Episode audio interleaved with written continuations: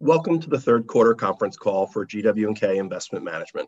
This call represents the views and opinions of GW&K Investment Management and does not constitute investment advice, nor should it be considered predictive of any future market performance. On the call today is Harold Kotler, Chairman and Chief Investment Officer, Bill Sterling, Global Strategist, Jim McCarthy, Partner and Director of Private Client Services.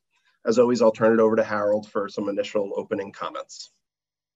Well, the world is not getting any easier and uh, the issues seem to multiply given the elections in China and uh, the coming election in the United States.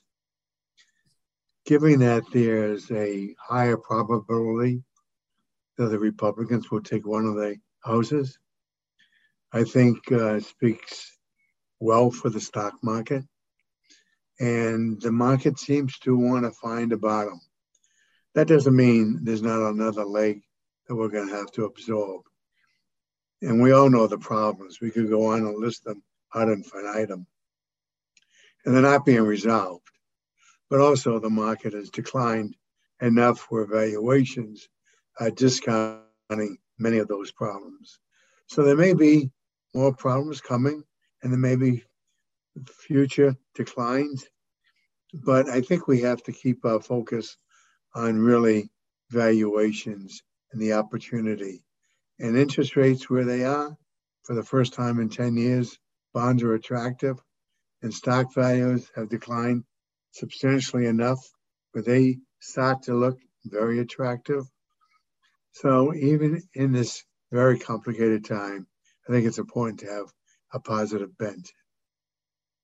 Thank you, Harold. Uh, the first question will be for Bill. Um, you know, on our last call in July, we were in the middle of a rally for both stocks and bonds, and there was a belief that inflation was finally peaking and the Federal Reserve might be able to slow the pace of rate increases.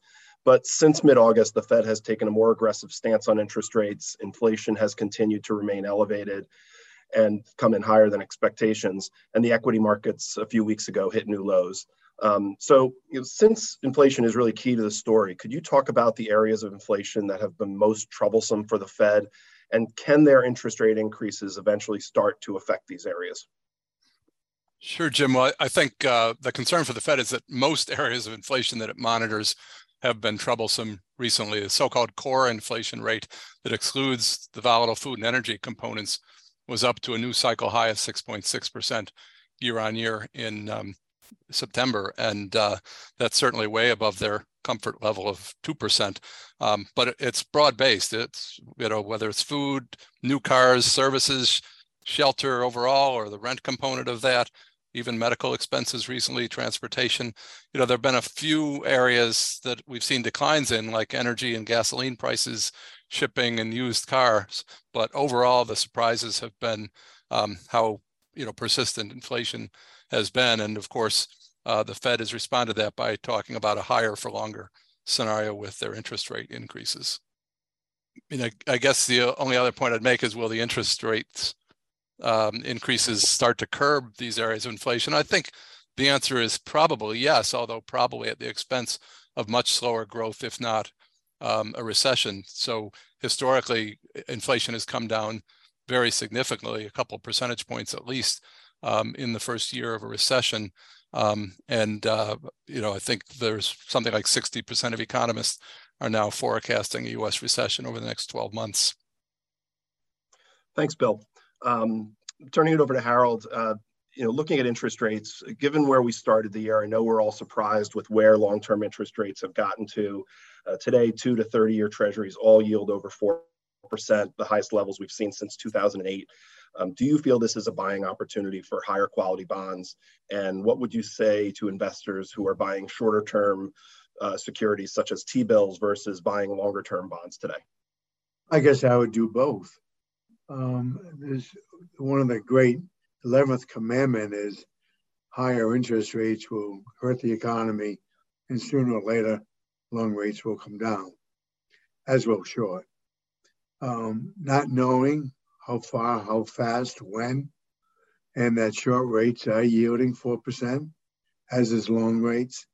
I think one has to be careful not to get too in love with short rates because if I go back in my career, there are many times the rates were incredibly attractive on the long end, but people didn't participate, believing that to keep on going higher and higher and higher, and which of course is not the case. Sooner or later they stop and they come down, and they have to come down as the Fed puts the pressure in the economy.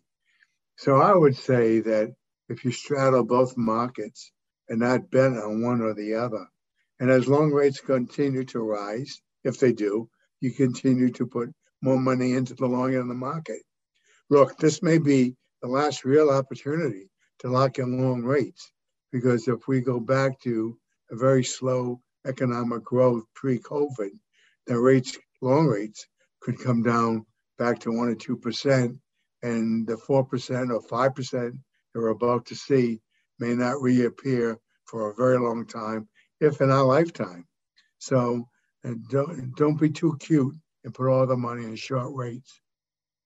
Thanks, Harold. Um, on that note, I'll go back to Bill. Um, you know, the hope is that the Federal Reserve pauses raising rates in early 2023, though if inflation doesn't come down, they might have to continue further.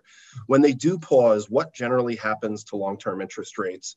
And the second part of the question, Bill, um, if we get into a recession and the Fed has to keep short-term rates high, you know, could we expect a more dramatic inversion of the yield curve?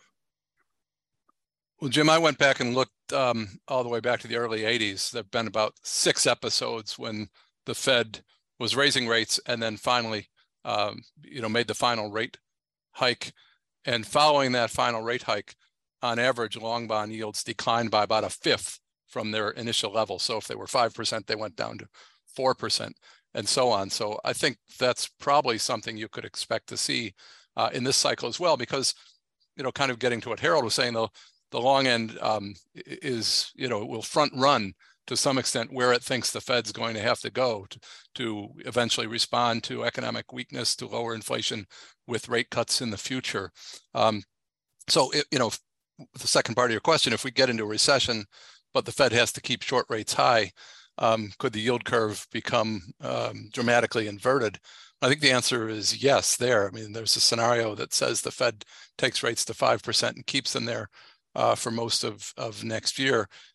But if the economy is weakening amid that, the long bond could easily rally to you know three and a half percent or three and a quarter. So you'd have a big inversion of the five percent short rate, five percent Fed funds rate, you know, versus a, a, long bond that could be 150 basis points or more or lower um, yield. That uh, would not be unusual at all to see in a recession scenario. Thanks, Bill. Um, back to Harold. Uh, you know, obviously equity markets are pricing in a higher and higher probability of recession, and the labor markets have been a key part of the inflation story. Uh, once again, this month we had a strong job gains and elevated wage inflation. Um, as the Fed raises rates, the expectation is that unemployment will rise, and this will help the inflation picture. Do you agree this is the right approach? And you know, is is high inflation a bigger risk than having higher unemployment in the long run? Well, obviously we have to control inflation, but we have a monetary policy that's restrictive and a fiscal policy that is a stimulant. So yeah, you they're working at tooth at opposite ends of uh, the economic uh, probability. So they're not in, they're not working as a team, which is too bad. I think the the unemployment issue is really a problem because there are people still looking for jobs, and uh, and the ones they are working want higher wages because they're hard to replace, and we can't afford to let uh, our good employees leave. I, I wrote about this in my last quarterly letter.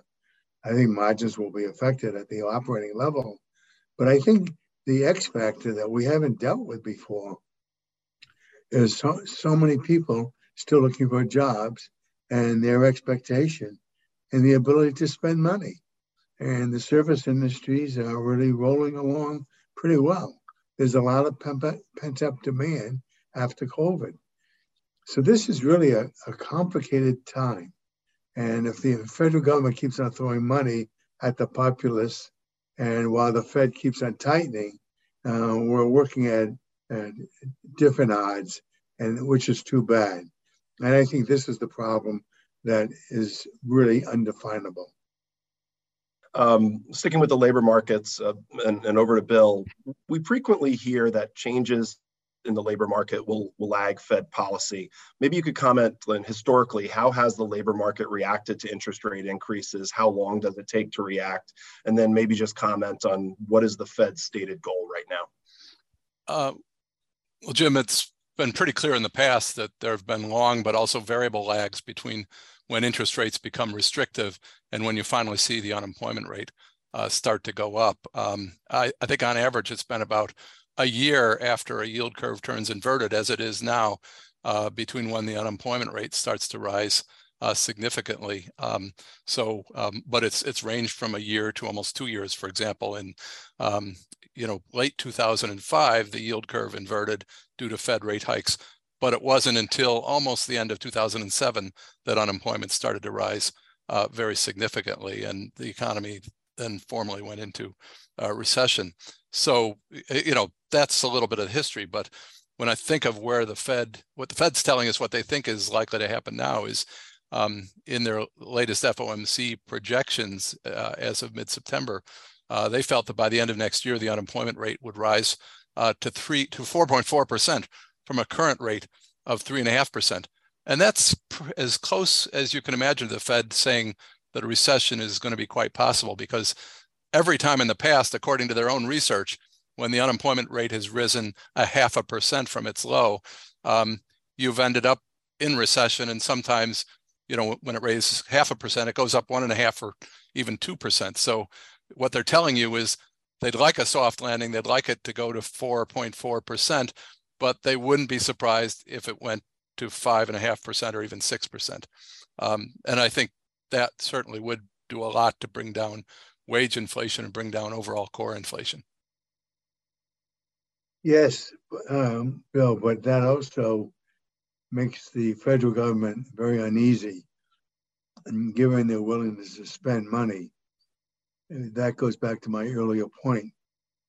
If we had 6% unemployment, would the, federal government be throwing money into the system to bring down the unemployment level i.e., then uh, fueling inflation once again.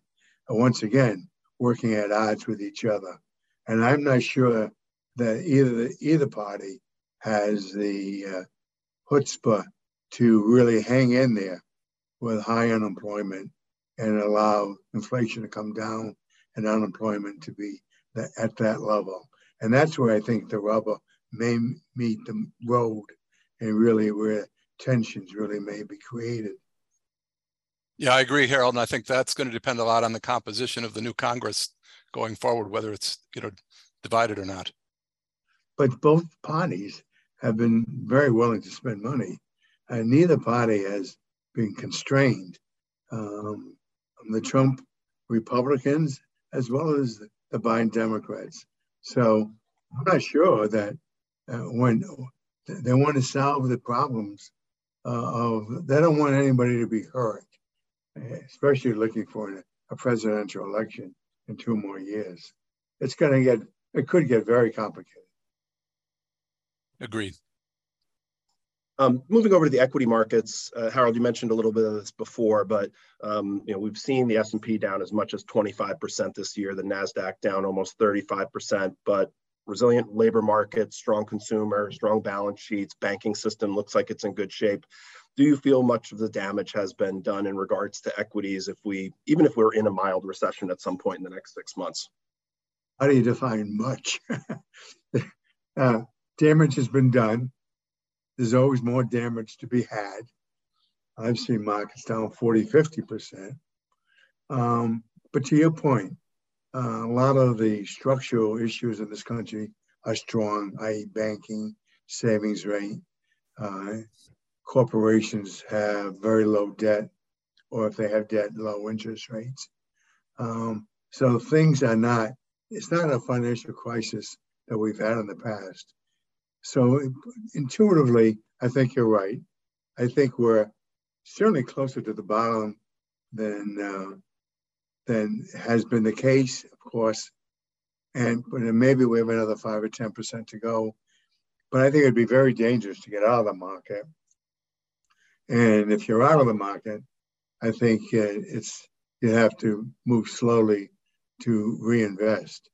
Um, you can't be a hero here, and you have to be diversified. Um, but I, as everybody knows, I'm a believer in capitalism and the system, and even with poor government and impossible problems, we seem to get through at some point in time. And valuations are incredibly attractive. Even if earnings come down, they still seem attractive. Thanks, Harold. Um, over to Bill and and on Harold's last comment there. During this year, investors have been expecting corporate earnings to weaken, and over the past few months, there have been revisions to the downside. But you know, we're in the third quarter earnings right now, a few weeks in. Are we seeing any significant weakening? They've been pretty resilient so far.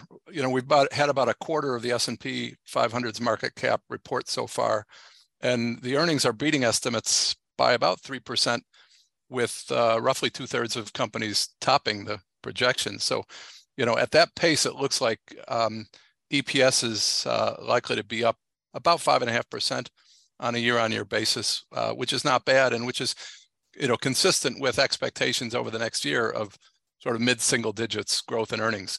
Those may be too high. Um, you know, there's no doubt that revisions for 2023 um, are starting to fall, but nothing too dramatic yet. Thanks, Bill. Uh, I'm going to stay with Bill for the next question. Um, you are looking overseas, you know, with the war in the Ukraine continuing um, and inflation running even hotter than in the U.S., can you give us an update on the economic conditions in Europe and maybe also comment on the how they expect to handle the energy crisis heading into the winter? Well, clearly, um, Europe is facing a big challenge because of the cutoff of natural gas exports from Russia. And um, so they've had a big uh, increase in energy prices, especially on the natural gas side. Interestingly, since late August, those natural gas prices in futures markets have come down about 65%, but they're still up six times from where they were in early 2021. So there's still an energy shock going on. But the good news is they've been making progress. Um, they've pretty much uh, filled up all of their liquid natural gas storage facilities pretty much to the brim um, to get ready for this coming winter. And weather has been thankfully warmer than usual so far. So they're probably pretty well positioned uh, to handle this crisis heading into the winter. But there's no doubt, as you mentioned, the inflation uh, in Europe has accelerated pretty dramatically. It's running for the whole Eurozone 10% year on year. And that means the ECB um, is, you know, basically now uh, raising rates pretty much at the same pace uh, as the Fed and um, needs to be working as hard as possible to curb inflation. Thanks, Bill. Uh, final question for Harold, and you've, you've, talked about this a little bit through the call, um, but heading into the midterm elections, you know, other expectations for the House and the Senate, and, and what do you think markets really want to see here? Well, I think markets love a divided government. Um, unfortunately, that states that markets don't think government um, behaves in a consistent, productive way. And uh, they want less rather than more, which is a, a very sad statement. I think that is the case. And the probability of getting divided government is probably pretty high. Um, I don't know which way it's going to go, but certainly it's going to um, have an impact and each each the local elections are probably more important uh, who wins then, which party wins. Uh, there's some pretty outrageous people running, and hopefully they get defeated. But th- that'll give a telltale of 24, which of course everybody those are the tea leaves that people need to read, and um, you know we're all getting tired of the angst that exists in Washington to the extremes of both sides. And um, so I think the market, uh, as I said, would like a divided government, and I think they'll get it. Thank you, Harold, and thank you, Bill. That concludes our call for this quarter. I want to thank our clients for listening. As always, please do not hesitate to reach out with further questions.